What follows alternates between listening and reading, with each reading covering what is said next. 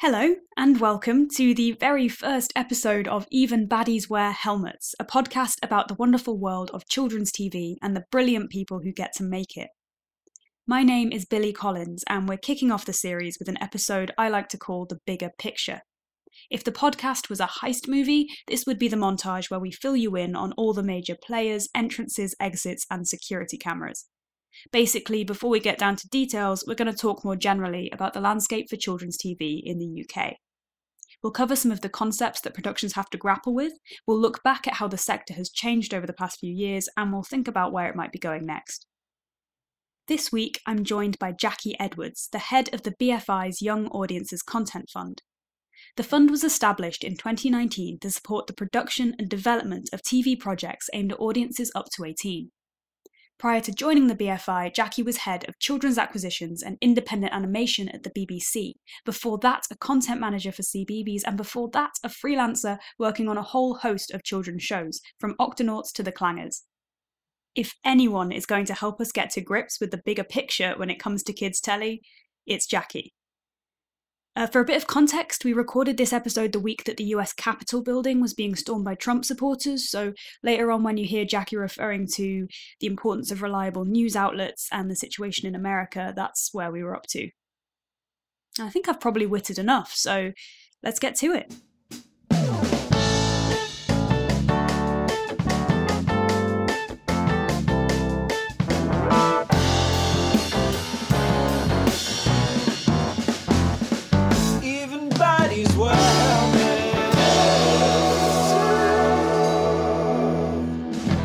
Hello, Jackie. Hello, Billy. How are you doing? I'm very good, Billy. How are you? I'm all right. I'll jump straight into it. So um, you're now head of the B F I's Young Audiences Content Fund. Um, was working in children's television always your goal, or was it something that you kind of fell into? Because you've been doing it for quite a while. Uh, yes, thanks for pointing out my age, Billy. Rude. I, I've had a really funny career. Um, I, um, at school, I went to um, a comprehensive school in Port Talbot in South Wales, alongside Michael Sheen and Bennett Aaron and various other sort of celebs. Um, but um, my passions at school were always art and English. But, um, you know, as one of my careers teacher says, you know, what would you possibly do with a degree in English? Um, so I ended up doing science, and uh I went to King's College in London and I did pharmacology, and then I did postgrad research at Guy's Hospital Medical School. Um, and then I was working, doing um, uh, research in uh, in Edinburgh uh, at a pharmaceutical company, and I sat in a dark room on my own all day. A friend of mine from college came to stay for the festival, and I was moaning because I like a moan. And um, she was like, come and work in the media, darling, you love it. And I was like, oh, I sit in the dark room. Anyway, nothing happened for a while. And then she rang me out of the blue one day and she said, look, we need a P A for six months. We're doing an animated special for I T V. Do you fancy it? And I said, well, I don't know. So she said, come and meet the director, see if you get on. Anyway, we went and had a chat, it's fine. So I thought, well, let's do something different. And, you know, I enjoyed science. I found it really interesting, but I wasn't passionate about it, mm. to be fair. And I think you've got to be to do something like that. And so I thought, well, let's try something different. And, you know, even if, if it's for six months, I can always go back and fall back on my career, as my grandmother used to drum into me uh, in my youth. And um, so I started at this company. We were setting up a new sort of um, studio for this production. And I just loved it. From day one, I loved it. And I was so fortunate. Um, the company I was with, Hibbert Ralph Entertainment, was an offshoot of a bigger um, um, commercials-focused animation company. And it was this very small production team. Um, and I was a P A, but I was doing so many different things. Answering the phone, to doing the accounts, writing stuff for press release, doing a little bit of editing. Um, I was sort of help, helping the director, so helping him Um, prepare animatics and sort of do preliminary timeouts and stuff like that. Um, um, helping the art director, being his errand girl, and bit by bit, you learn. I learned sort of so much about the production process, um, with obviously a particular focus on animation in that instance. The first show we worked on was a thing called The Forgotten Toys. It was a half-hour special with Bob Hoskins and Joanna Lumley and the delightful, gorgeous Andrew Sachs and his daughter Kate Sachs. And we just had the best time. And um, it was absolutely fantastic. Joanna Lumley sent me a Valentine card once. That's going to be my biggest claim to fame. What? I know. No way. Yes way. And um, did you respond or did you just like oh, quietly sent... put it in the drawer? I think our director nicked it off me. Actually, I think it's in his collection. But um, no, she, I'd, I'd sent her a thing and she sent it back. So thank you. And I was absolutely delighted because she was lovely. Um, so it was fantastic. But from day one, I this, you know, this is the place, you know, this is where I should be, because it was that. And it was that then my life from there on in. And, you know, when you love something, you don't mind putting the hours in and the slog, and just sort of everything is great. And, you know, hard work, but, you know, just you love it, so you don't mind it. Um, and then the rest of the day was history. I carried on working at that company for the next eight years. And after two years, I was producing, which was, um, you know, sort of quite a sort of uh, quick rise up. But it was a small company, so kind of, you know, great. And then um, the first show I produced won a lot of awards. And I thought, bloody hell, this is easy. and, um, and of course it was all downhill from there. Um, but yeah, I worked for that company for a long time, and then um, uh, I freelanced for, I guess, about sort of eight years, nine years, and worked with such a fantastic array of companies and learned so much, because, you know, every company is different, obviously. Um, but, you know, just working with fantastic people and doing great, interesting work and varied work as well. Everything from development to sort of doing a bit of consulting to a bit of show running to raising funding for other shows and trying to secure commissioners, uh, commissions for the show. So it was really good, varied work. So I am literally a Jackie of all trades and master of none. I'm sure that's not the case. I feel like that's why it's it's so good to have to have you talk about this kind of the, the broader picture in terms of children's programming, because you've had such a, a varied experience. So sorry if this is a big kind of question to sort of leap in with as well, but um, across all of that experience and all those different companies and roles, what have been some of the biggest changes that you've seen in, in the children's television sector? Oh, it's been sort of absolutely monumental. I mean, sort of after my freelance years, I went into the B B C for another ten years, because now I'm really revealing how old I am. But um, so, you know, so I went from poacher to gamekeeper. So I saw different sides. So I, through my career, I've seen um, sort of everything sort of change from different points of view. And it's been truly fascinating because the shift has been monumental. I mean, when I first entered the industry back in ninety-five, um, it was basically, you know, the terrestrial broadcast landscape was where it was at. Um, some of the globals which just started sort of opening channels, and Nickelodeon was pretty fresh then, and um, and Janie Grace, and Disney was would come along shortly afterwards. But really, it was about the terrestrials, but all of the terrestrial broadcasters were doing children's programmes. Um, you know, the B B C, I T V, Channel four, Channel five didn't exist then. Um, they were all sort of putting meaningful amounts of money behind productions. Um, and the thing was, in the U K, and the U K were then, but and still are, recognised as brilliant sort of creators of quality original I P, mm. but there were very few producers really in the U K. And, you know, it was, I'm not going to say it was easy, but, um, you know, more opportunity, fewer, uh, less competition, it sort of makes the game a bit easier.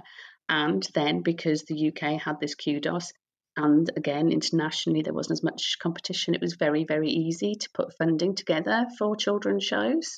Mm. Um, and now um, it's not really quite the case, because following on from, from the sort of um, introduction of the global broadcasters into the U K market, obviously over time you've got more broadcasters coming to play, and I think they're sort of somewhere approaching forty, if not more now. I haven't looked at those oh. numbers for a long time. Specialist children's channels available, um, and they come in all sorts of shapes and sizes. Um, and obviously then sort of over the last sort of, I don't know, eight, nine years, you've got um, the streamers coming in, so the video on demand piece has become sort of has loomed much larger mm. over recent years and has become a significant opportunity for funding shows. So what it all means now is, as opposed to then, um, and of course everybody, everybody sort of after things like the Teletubbies and the Bob the Builder, see the um, commercial opportunity in children's programmes. And so you've got more people coming into the marketplace, mm. um, some with good intentions, others wanting to emulate the success of a Bob the Builder. Um, and, you know, you've got uh, less resource in the traditional television areas, um, you know, and it must be about twelve, fifteen years ago, a, a big seismic event happened in the broadcast landscape in the U K when um, restrictions around advertising of high-fat, salt and sugar um, foodstuffs were put around children's programmes. And simultaneously, Ofcom relaxed quotas um, for children's T V, which meant right. a big wholesale shift from terrestrial platforms where children's programmes were visible and free to all onto digital channels. Um, and the argument being, well, do you know what? That's where the audience are. And mm. um, so, you know, I wouldn't call it ghettoising, but sort of there is a Victorian element of out of sight, out of mind, I think, with kids' shows. Yeah. But, yeah, but yeah. the result is that sort of, you know, for the last sort of ten, fifteen years, B B C have been preeminent in that children's sector, um, and which has been great because they've done a lot of brilliant, brilliant stuff. But, you know, even latterly there, there's been a move towards bigger, better, fewer and focusing on, you know, building brands rather than sort of serving a broad cross-section of the U K audience. That, that um, note about branding is something that I find really interesting, because I suppose there's there's certain uh, concepts or ideas that are specific to the world of children's content. Not that there's not, you know, branding isn't a concern elsewhere, but just things like imitative behaviour or co-viewing, stuff like that, mm-hmm. that, that is very child-specific. And I feel like it's only in the context of looking at children's programming where I've heard the word brand come up more and mm. more. It's fascinating, um, isn't it? Yeah. Is that how much? Because it's it feels like a very cynical thing. Is it is it supposedly like, oh, you should, you know, there's people who want to just sell a toy, so they're going to make a show to sell the toy. Or I, I just wonder how much, as as writers or directors, people who might um who might listen, how much should they think about branding? I think um. writers, show creators, I mean, like children's audiences, there's there's such a sort of spectrum of different things. Children's audiences isn't one sort of thing. It's not an amorphous blob. The sort of mm. the segments of children's audience, if you look at CBeebies, which is notionally a preschool channel, even within that sort of naught to six age group, you've got sort of such a wide variety of audience within. You've got really teeny tiny littlies, and then you've got kids that are sort of starting at school, and sort of, you know, their programming types within that whole CBeebies block that serve those audiences in different ways. Um, mm. And I would say sort of similarly, like you've got different children's audiences, you've got different children's or people operating differently within the children's sector. There are show creators who are idea generators, and some of them will be coming at it from a kind of Um, want to support children's development and support their sort of lives and their mental health in these particular days. They want to help um, reflect audiences. Um, they want to tell stories that will resonate with children in the U K. And then you've got sort of other people that really want to build a global brand and stuff that will kind of be the bedrock of a sort of licensing and merchandising campaign. And, you know, there are virtues to sort of everything on that spectrum, one under another. But, you know, my my heart is public service in nature, and sort of I'm via very well, very much down one end of the spectrum. And, you know, I've been fortunate enough to work on some brilliant shows over the years that really do try to do that sort of support and development and reflect U K audiences and speak directly to mm-hmm. them. So, you know, it's it's sort of there is a rich variety, but sort of brand building is sort of something that's more common these days. But, you know, there is still a need and a want for programming that is very domestic. Um, mm. And, you know, um, Mister Tumble, I suppose, now is a brand, and he's an icon in many regards. He's a rock star. He's an absolute god, showbiz god.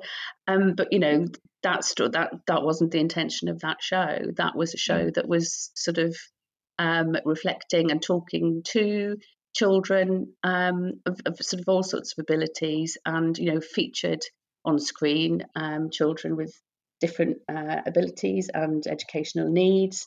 And, you know, him communicating with all children through Makaton.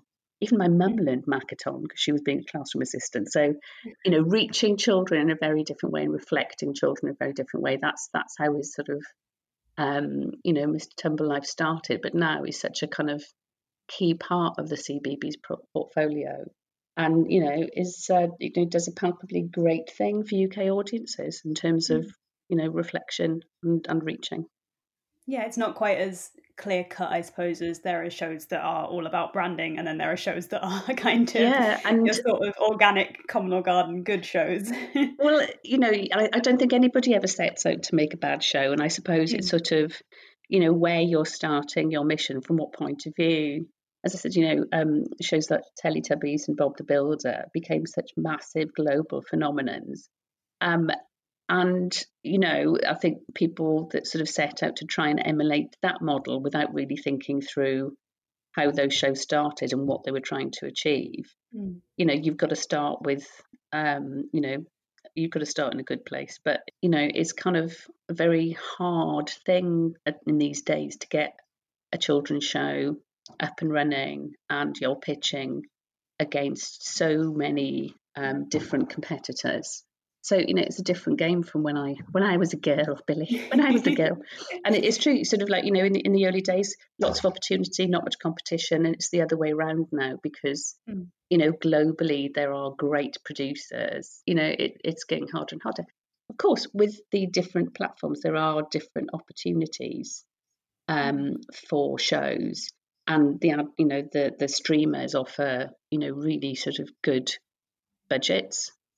Um, and so, um, you know, there's an opportunity there where there wasn't, say, you know, seven or eight years ago. But they will go tend to go for more internationally flavoured shows.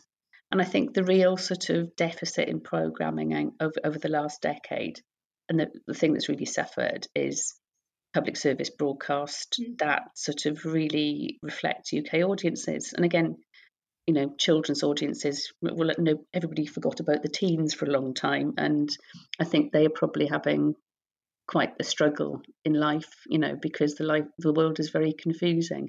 I mean, before we even got to the bloody pandemic.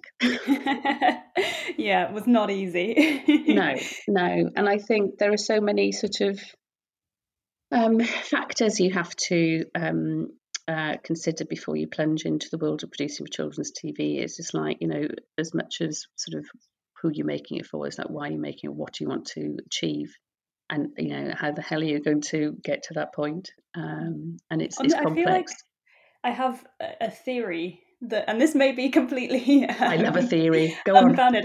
My theory is that people who work in children's television are just nicer than, than normal people. I don't know, I just everyone that I've encountered, Um, either just like w- like listening to them talk on T V or on the radio or like via email, they're just they're just nice. They're just nice people. Well, I mean, I would obviously concur with that, um, but I not think that you're it's, biased. But... no, I think it's true. I am biased, obviously, but um, I think it's true, and I think there are many reasons for that. And I think if you um, get into this field, you're sort of um, acknowledging the fact that you're not ideally going in it for the money. It's very much a vocation in a lot of instances, particularly if you're working more down the public service broadcast end, because there's just not enough.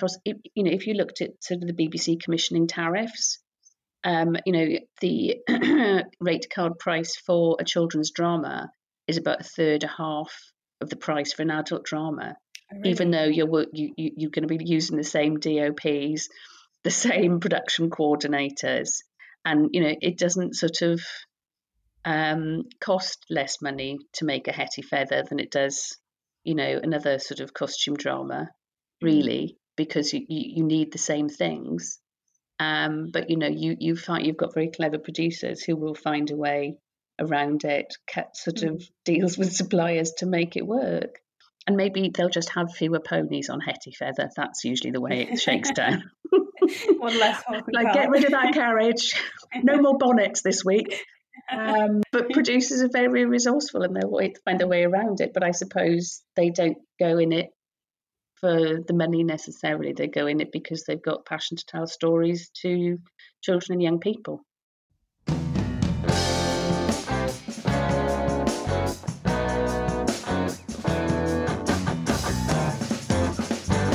Sort of touched a little bit on kind of the, the importance of public service broadcasting, stuff like that. Um, can we talk a bit more about the Young Audiences Content Fund? Or yeah. it, it gets it's Y A C F, but I feel is there not? Well, a, it's, have you moved? It's not the best titled fund in the world, I will admit to you, uh, and many people remark on it.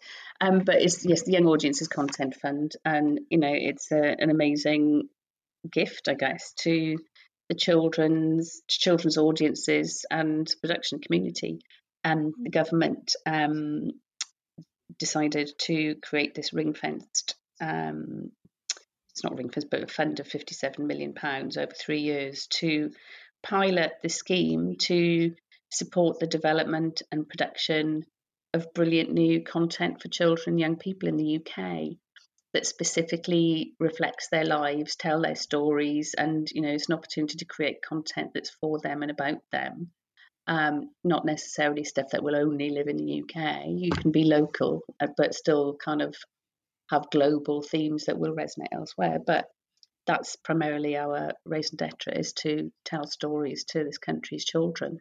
But the tangible um, benefits are already being shown in terms of um, all these new I Ps being brought into the world, great new shows mm-hmm. for young audiences on all of the Um, in scope channels. Um, we're working uh, with broadcasters that are free to air, Ofcom regulated, um, public service broadcast platforms with significant U K audience reach. And the sort of, I suppose, the baseline notion is we're supporting great quality that'll be put in safe places um, because those regulated platforms will be sort of um, free from any potential harmful content that, you know, kids and young people might accidentally come across. So. Mm-hmm.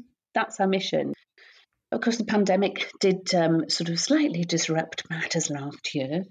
um, and we've still got a couple of shows that are on pause because they are involve complex shoots and with young uh, cast as well. So we're they're just on pause. But the majority of shows have gone ahead and producers have been really innovative in finding good workarounds. But, you know, broadcasts are competing with so many other audio visual visual entertainments, um so we will see what comes out in the wash.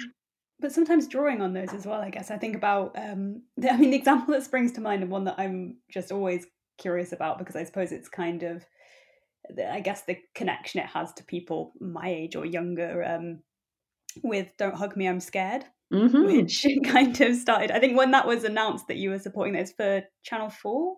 Yes. Yeah, um, I kind of saw that. I was like, "What?" Because I have, I don't, I can't remember exactly when it. I sort of initially came to be aware of it as as um, something that was on YouTube. I think was yes, songs I, they they did. They published like a handful of songs of very sort of deeply dark but very very funny nature, mm-hmm. and it was literally this this small collection of songs, but it just resonated. It's a word I keep on saying to boring effect, but it's true. It, it's sort of and garnered millions and millions of views, and like literally five or six songs. And it was like sort of eight or nine years ago that was published. But there's loyal, yeah.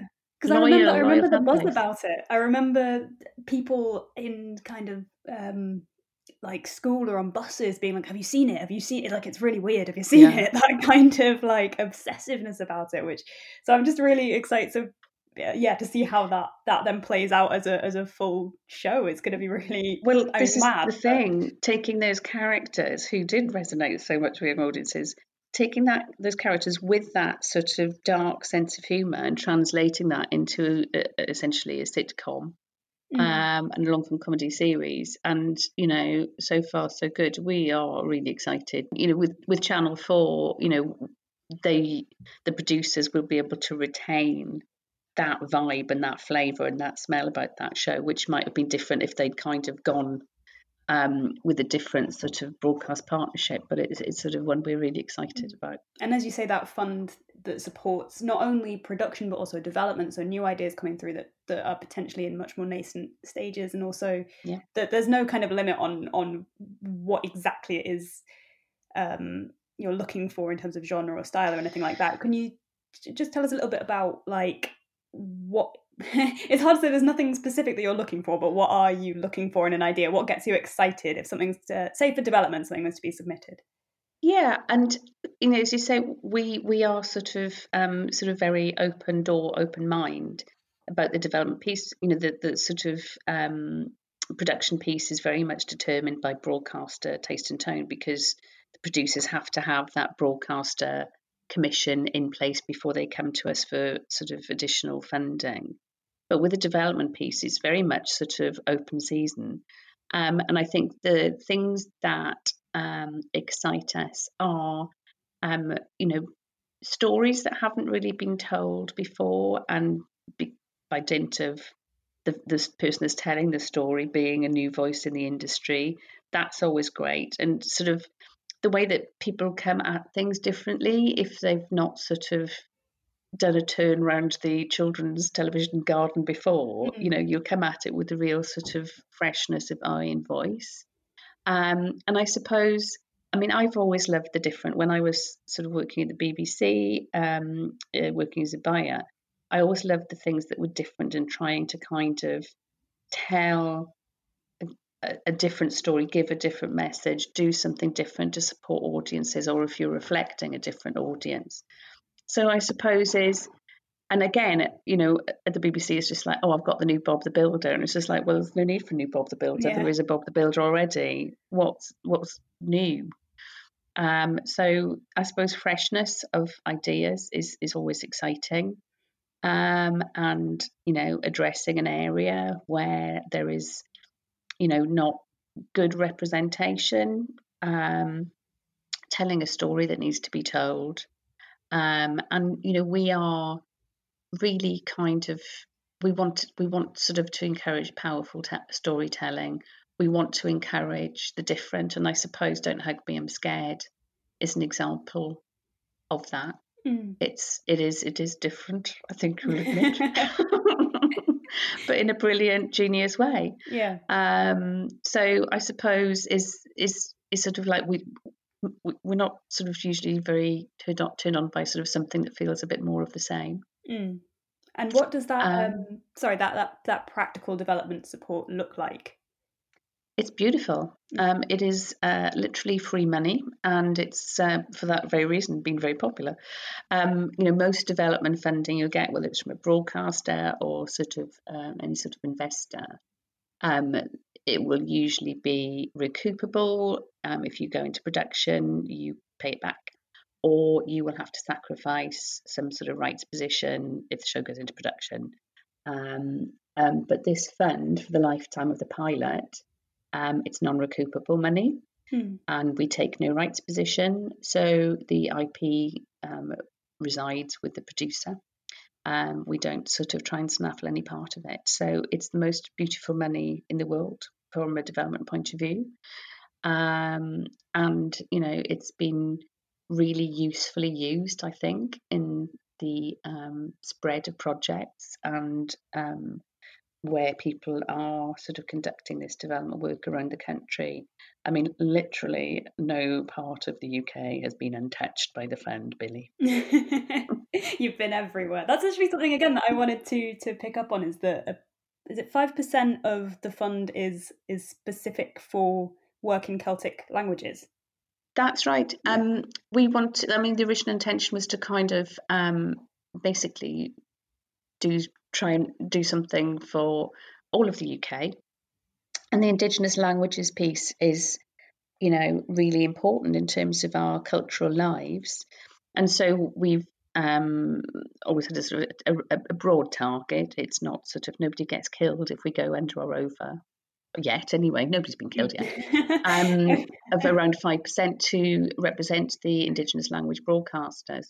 Uh, and they've been really enthusiastic um, friends of the fund. And we did um, a, a really beautiful collaboration. Um, so all of the Indigenous language broadcasters got together to co-fund uh, or co-commission an animated special um, that went out just before Christmas, at the winter solstice, if you will, for all those good yeah. Celtic pagans amongst us. um, and they co- commissioned it um, back in twenty nineteen.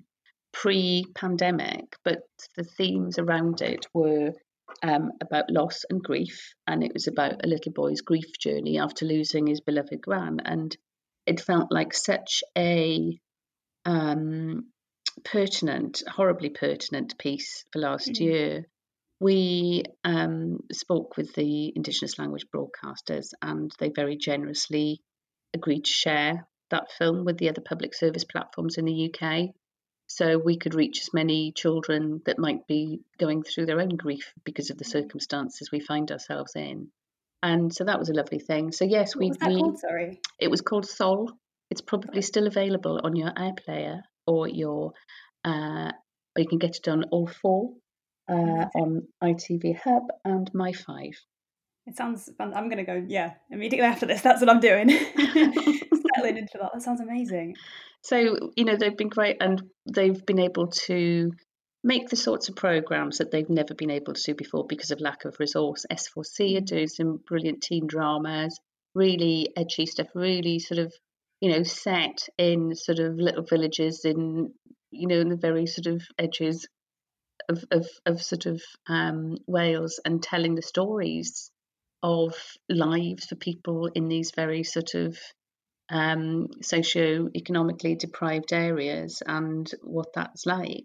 But um so you know they've been able to really um change the sort of feel of their offer, um when you know previously they've been sort of hugely reliant on um acquisitions and just dubbing other people's stories, as it were. But now the opportunity to tell their own has been absolutely embraced, and that's a fantastic thing. And that that um like you say, that that drive to make sure that the whole of the U K is represented in lots of different stories, lots of different experiences are, are told, you know, people are given agency over over their own stories. And I think I'd, I'd like to ask a bit about um, diversity more generally in children's programming as mm-hmm. well, um, because it, it seems to me, and again, this might just be my perception from the shows that I've been watching recently, that at least mm. in terms of casting, children's T V is, is so far ahead in terms of the number of different sorts of people we see on screen, um, whether that's disability, ability,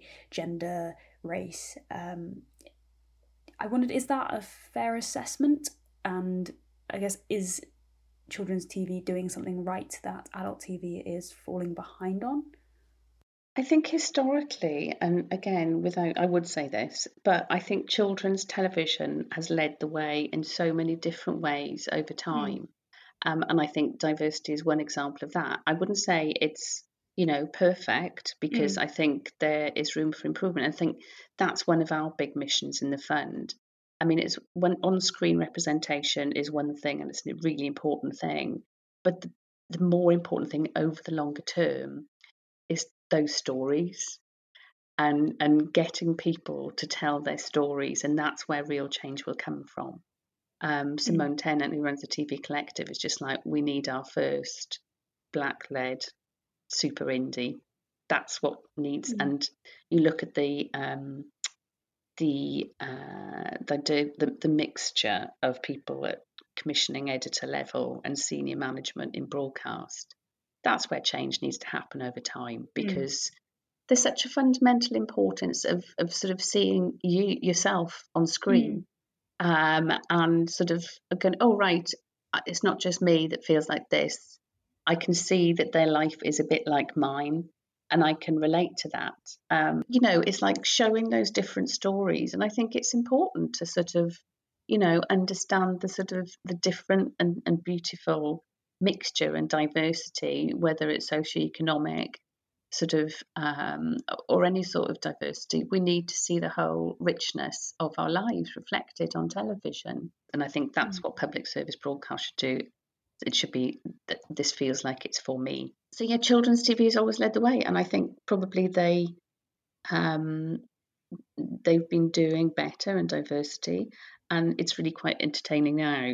Um, for a very long time, I mean, we were talking earlier, children's producers have had to be so super resourceful in the way that they do things in order to mm. get a show made, because there's just less resource around. And, you know, with commissioning prices becoming tighter for like grown-up telly now, a lot of sort of grown-up producers just going, how do people do this? And it's just like, well, ask a children's producer, they'll know.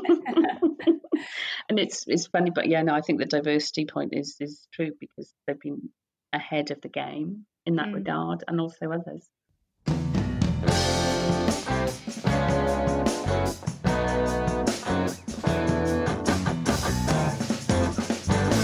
It's I feel I don't know, it feels like an exciting time.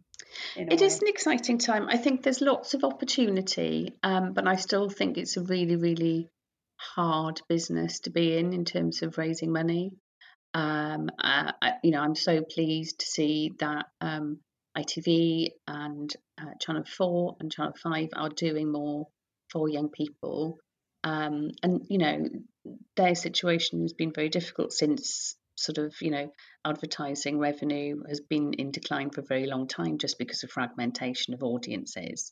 And so, you know, they've got um, their businesses, their commercial operations, they've got to kind of make sure that, um, you know, they they earn sufficient revenue from advertising. But, you know, I, I always believe that um, without wishing to break into song, which I will do to absolutely no comedic effect at all. But, you know, I do, children are the future, right? So yeah.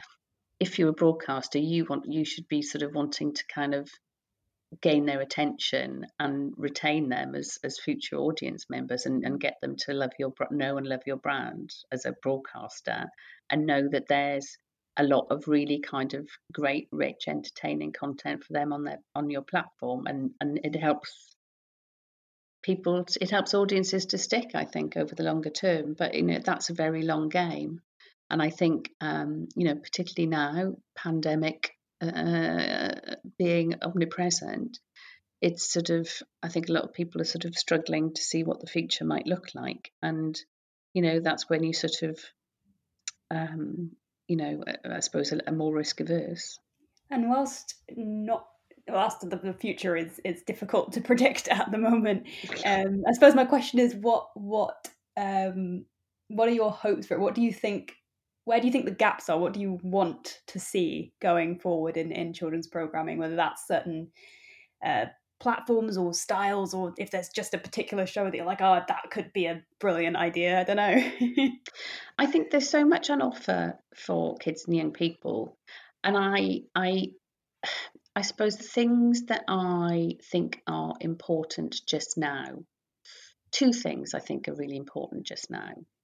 You know, over the last couple of days, we've seen the damage that unregulated platforms um, can do to society. Um, and so I think news and current affairs offers to young people in particular have never been more important. So, you know, we're doing F Y I, um, Kidversations, explainers, um, looking at sort of children's situations around the world and sort of reflecting back that back to young audiences. That's really important. But I think something that does something similar for teen audiences, so they that they know that there's somewhere that they can get trusted news and information from, um, rather than, oh, I saw it on Insta or I saw it on Twitter, because there's a whole load of um, inaccuracies. I was nearly said a bad word then, but I stopped myself, which is really good for me. Um, inaccuracies that are being peddled, and I think it is detrimental to society. I mean, I think, you know, it places us in a very dangerous situation. I think what's happening in the States at the moment, you know, we want truth. We need the truth is out there, as somebody once said on a T V program, but um, but we need to be able to kind of go, look, that's where the truth. Um, that's that's a particular bugbear of mine. And I also think over the coming years, um, you know, we are going to see the real impact uh, of the pandemic on the mental health of children, and, and we are seeing it already. When I'm saying in the future, we're seeing it already, the impact of the pandemic on mental health of children. And I, I think um, we need to find inventive ways to support children and young people through the next few years, um, um, whether it's sort of content that sort of um, deals with their anxiety, supports, gives them coping mechanisms, um, you know, in a in a nice, gentle way, um, and sort of anything that kind of can help them feel better. And I would also include um, laugh out loud comedy in that, because I think we will need to find joy and laughter in our lives in every conceivable place we can over the coming years. So those would be my two favourite things to watch out for. That is a really lovely point to kind of wrap up on. More joy, more joy. We need more joy. But before before we do, um, I just wanted to ask one last question, um, which was, what was your favourite T V programme oh, growing up? Oh my God, this is an easy one to answer. um, so my one of my first earliest memories was sitting on my mum's lap watching The Clangers in black and white. Oh, The Clangers. So um, what a joy for me when I was able to work with Peter Firmin and Dan Postgate, uh, bringing The Clangers back, and we, we don't think oh, of it as a no as a remake. It was a continuation of the original series, and um, uh, all hail the pink knitted overlords is all I can say to that. What a joyful thing that was to um, work with Peter before he sadly left us, um, and what an amazing crew. Um, and I also I also got to work with um, Maggie Aderin Pocock, who was working on C B B Stargazing at the time. So we got Maggie to do our um, uh, sort of, uh, I suppose, an information film about the Little Blue Planet. So it was a tour on the Clanger Planet. She, um, from the C B B's studio, she was looking through a telescope doing her uh, space scientist thing. Um, and the reason she did it was because the Clangers was the thing, was the program that inspired her to look to the stars, and that's how she oh. ended up becoming a space scientist. So I think if that you're making so children's programs, always bear that in mind. There is mm-hmm. no end to the importance of what you're showing and telling children, because it can inspire them and shape the rest of their lives. It's important. Jackie, thank you so much. Um, it's been fantastic to talk to you. It's been great. And I, can't, I, I mean, between having a Valentine's Day card from Joanna Lumley and having met the Soup Dragon, oh. I feel like... Well, can I also share with you a secret that not many people know? Um, I was mm. also very kindly invited to um, voice the uh, Space Whales. The Sky Moos. The Sky, Sky Moos, rather, not the Space Whales. Sky was Sky Moo. Uh, my mooing was deemed um, uh, good enough to feature in the Sky Moo episodes. I mean, I hope that's on your C V. Well, do you know what? The mooing. It should be, shouldn't it? It uh, should, under special skills. Yes.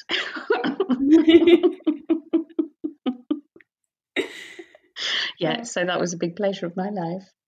Oh, fantastic. Um, well, thank you, Jackie. Um, and hopefully, hopefully one day when the pandemic is over, I will, I will see you again. You have been listening to Even Baddies Wear Helmets. The podcast was hosted by me, Billy Collins, produced by Clodagh Chapman, with music from Finlay Stafford, and our lovely logo was designed by Lucy Tiller. If you enjoyed the podcast, you can find us on social media at Even Baddies Pod on Twitter, Facebook and Instagram. Make sure you subscribe, share, tell your mates. Thank you so much for listening, and we'll see you soon.